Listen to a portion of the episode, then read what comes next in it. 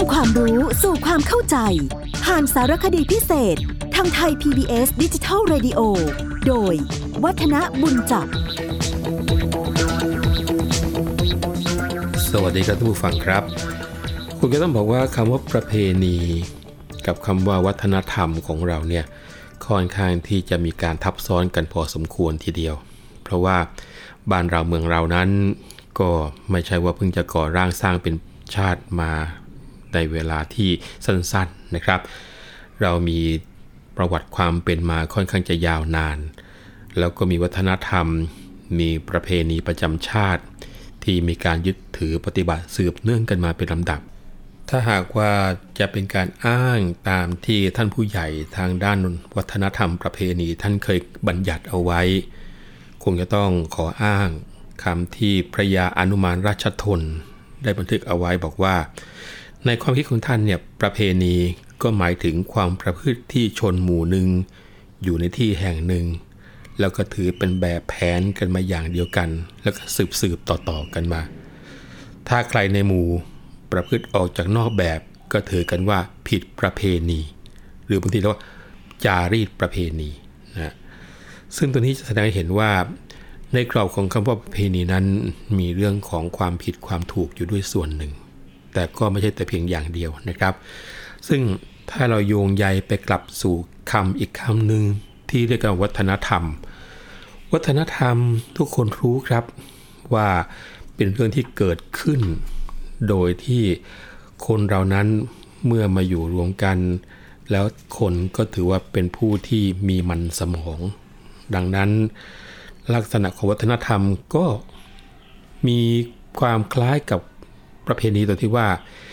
เป็นพฤติกรรมที่เกิดจากการเรียนรู้นะเป็นลักษณะของการประพฤติที่มีการทำต่อๆกันมา แล้วก็ตัวนี้นะครับที่ทำให้มนุษย์นั้นแตกต่างไปจากสัตว์ ก็คือว่าพฤติกรรมส่วนใหญ่ของสัตว์นั้นท่านผู้ฟังจะสังเกตได้ว่าปราศจากการเรียนรู้มาก่อน หรือกล่าวอีกในหนึ่งก็คือว่าพฤติกรรมส่วนใหญ่ของสัตว์นั้นเกิดจากสิ่งที่เรียกว่าสัญชาตญาณส่วนมนุษย์นั้น มีสมองที่ทรงอนุภาพตอนที่บอกไปแล้วนะครับ ก็สามารถที่จะรู้จักคิด รู้จักการถ่ายทอด รู้จักการเรียนรู้นะและกระบวนการอย่างที่ว่าเนี่ยก็เกิดจากการที่มีบุคคล แล้วก็บุคคลกันนั้นก็มีการติดต่อกับคนอื่นๆ ในฐานะที่เป็นสมาชิกของสังคมด้วยกัน เพราะฉะนั้นการเรียนรู้ก็เลยเป็นลักษณะสำคัญของวัฒนธรรมอย่างหนึ่ง แล้วถือว่าเป็นมรดกทางสังคมด้วย เพราะว่าวัฒนธรรมเป็นผลของการถ่ายทอดถูกไหมครับ แล้วก็การถ่ายทอดนั้นถ่ายทอดอะไรล่ะ ก็คือถ่ายทอดสิ่งซึ่งคนที่เกิดมาก่อนหน้านั้น ได้พบได้รู้ได้เห็น แล้วก็บอกกล่าวกันมาจนกระทั่งมีผลต่อวิถีชีวิตของมนุษย์เรา คราวนี้จุดที่แตกต่างระหว่างวัฒนธรรม กับตัวของประเพณีที่ค่อนข้างจะเห็นได้ชัดเจนก็คือว่า ไม่ว่าสังคมไหน ล้วนมีวัฒนธรรม และวัฒนธรรมนั้นก็มีประโยชน์ต่อคนในสังคมนั้นคำว่าวัฒนธรรมเนี่ยรากศัพท์มาจากภาษาอังกฤษที่ใช้กันว่า culture นะสะกดด้วย C U L T U R E ลักษณะของ culture เนี่ยคงโยงใยไปกับความคิดของวัฒนธรรมที่เป็นเกษตรเป็นที่ตั้ง และ culture นั้น เป็นการที่อธิบายถึงการงอกขึ้น คือความหมายของว่าเจริญในความหมายนี่คืองอกขึ้น แต่ว่าไม่ได้บอกว่างอกแล้ว ดีหรือไม่ดีในภาพรวมๆแต่ดีในถิ่นที่เกิดวัฒนธรรมนั้น อย่างงงนะครับ ถามว่าโจรมีวัฒนธรรมไหมครับท่านผู้ฟัง คำวัฒนธรรมของโจรก็หมายความว่า สิ่งซึ่งบรรดาหมู่โจรนั้นคิดขึ้นมาแล้วทำอย่างไรให้โจรนั้น มีชีวิตที่ปลอดภัยได้อยู่รอดได้ คนทำนามีวัฒนธรรมไหมครับ คนทำนาก็มีวัฒนธรรม ทุกๆสังคมมีวัฒนธรรม เพียงแต่ว่าบางวัฒนธรรมซึ่งเหมาะกับคนในสังคมบางสังคม ถูกสังคมอีกส่วนหนึ่งซึ่งเป็นส่วนใหญ่บอกว่า วัฒนธรรมส่วนนั้น ไม่ดีงามพอที่จะนำเอามาสืบทอด บอกกล่าว ให้คนในสังคมถือปฏิบัติ ดังนั้น การคัดวัฒนธรรมที่ดีที่งามเข้ามาถ่ายทอดต่อเก็บเอาไว้ในสังคมเนี่ยมาจัดรวมกันเป็นรูปของประเพณีนะครับ ซึ่งลักษณะของประเพณีอย่างที่ว่านั้น ก็คงจะต้องบอกว่าหากแบ่งกันจริงๆเนี่ยก็แบ่งออกเป็น 3 ลักษณะใหญ่ๆ ด้วยกัน อย่างแรกเขาเรียกกันว่า จารีตประเพณี อย่างที่สองเขาเรียกกันว่าขนบประเพณี และอย่างที่3ก็เขาเรียกกันว่าธรรมเนียมประเพณี ทั้ง 3 อย่างทั้งจารีตประเพณี ขนบประเพณี แล้วก็ธรรมเนียมประเพณีแตกต่างกันยังไง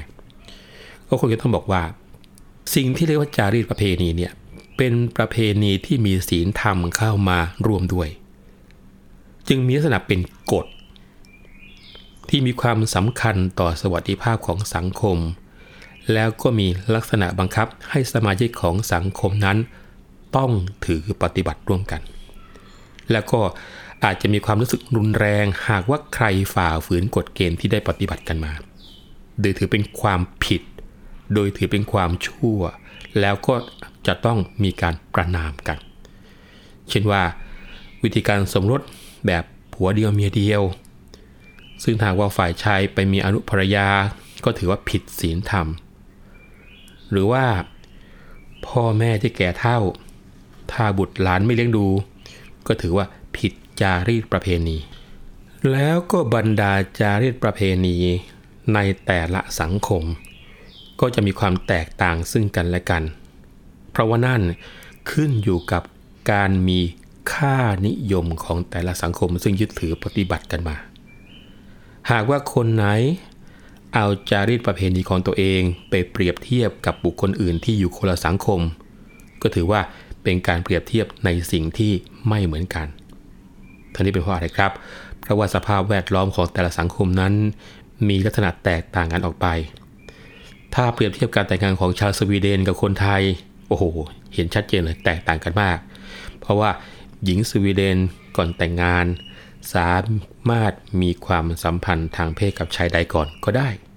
โดยถือว่าเป็นความปกติหรือธรรมดาของชาวสวีเดน ในขณะที่สังคมไทยนั้น ถ้าต้องการจะแต่งงานก็ต้องมีผู้ใหญ่ของฝ่ายชายไปขอฝ่ายหญิง ดังนั้นจะสังเกตได้ว่าจารีตประเพณีของแต่ละสังคม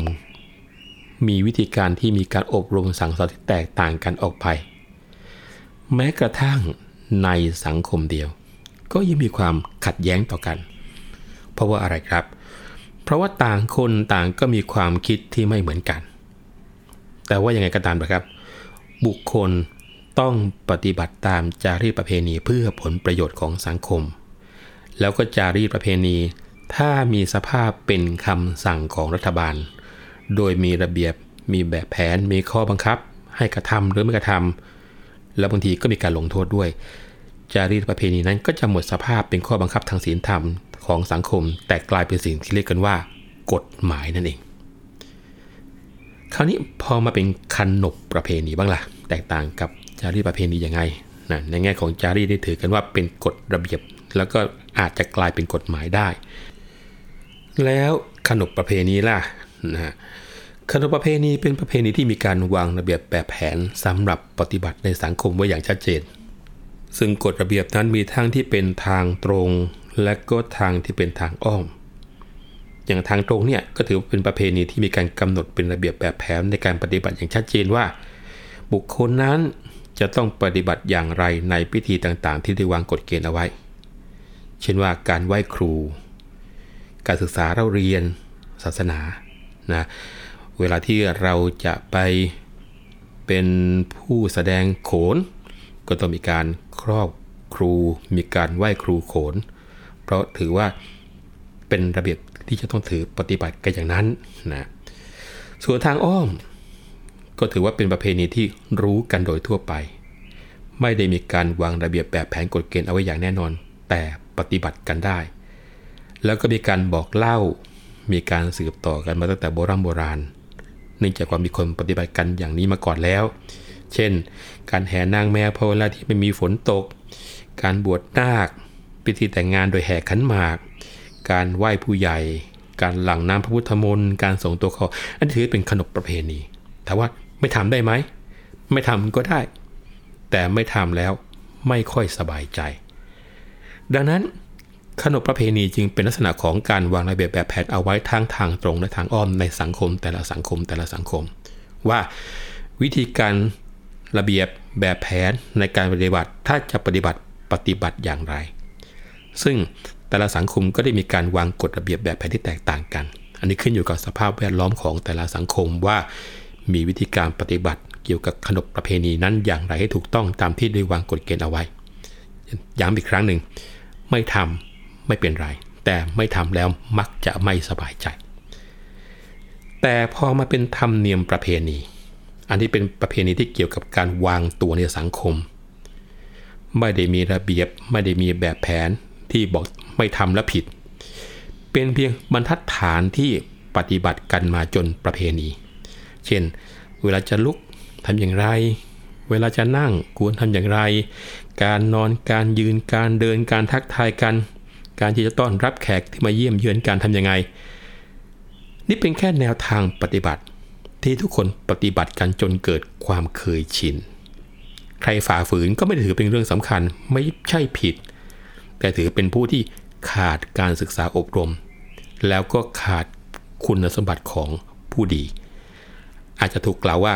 ไม่มีผู้ใหญ่สั่งสอนกันมาหรืออย่างไร ถ้าหากว่าไม่ปฏิบัติธรรมเนียมประเพณีให้เหมาะให้ควร ส่วนอีกคำหนึ่งที่นำมาเป็นชื่อรายการคือคำว่าวิถีไทยนะครับ วิถีไทยนี่มีความหมายหลาย ๆ อย่าง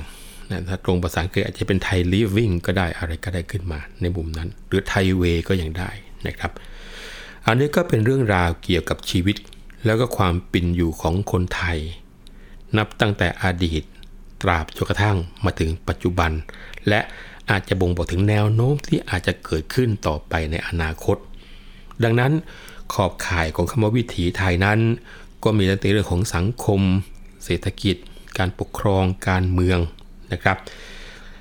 วิถีไทยสังเกตได้ว่าจะไม่ลงตัวหรอกครับ เพราะว่าจะมีการเปลี่ยนแปลงไปเรื่อยๆ เพราะว่าอะไร เพราะถ้าไม่มีการเปลี่ยนแปลงสังคมไทยของเราก็จะไม่เจริญ ดังนั้นการที่เราจะมาพูดถึงวิถีไทยนั้น ก็คงจะต้องเอาอดีตเป็นที่ตั้ง แล้วก็ให้เห็นว่า ปัจจุบันนั้นแตกต่างกับอดีตอย่างไรหลังจากการที่เราวินิจวิเคราะห์จากสิ่งที่เกิดขึ้นมาในอดีตแล้ว เราก็จะนำไปปรับใช้ในอนาคตว่าควรจะเดินไปทางด้านไหน เพื่อที่ไม่ให้สูญเสียเป็นความเป็นตัวเรา แล้วก็ไม่ได้ขัดกับความเจริญที่เกิดขึ้นกับโลก และทำอย่างไร เราถึงจะมีวิถีที่เป็นสุขตามความคิดของสังคมในบ้านเราด้วยนะครับ จะเห็นได้ว่า ลักษณะของการที่เราเข้าใจวิถีไทยปุ๊บก็จะนำมาเป็นพื้นฐานของความคิดในการเตรียมการป้องกันแก้ไขปัญหาต่างๆ ที่อาจจะเกิดขึ้น เพื่อสังคมไทยเราจะได้พัฒนาอย่างมั่นคง ไม่วกกลับไปเจอกับปัญหาเดิมๆอีก เรื่องนี้เป็นสิ่งซึ่งรายการของเราตั้งใจจะให้เกิดขึ้นนะครับ วันนี้เราคงคุยกันแค่นี้ ผมวัฒนบุญจับขอลาไปก่อนนะครับ พบกันใหม่ครั้งหน้า สวัสดีครับ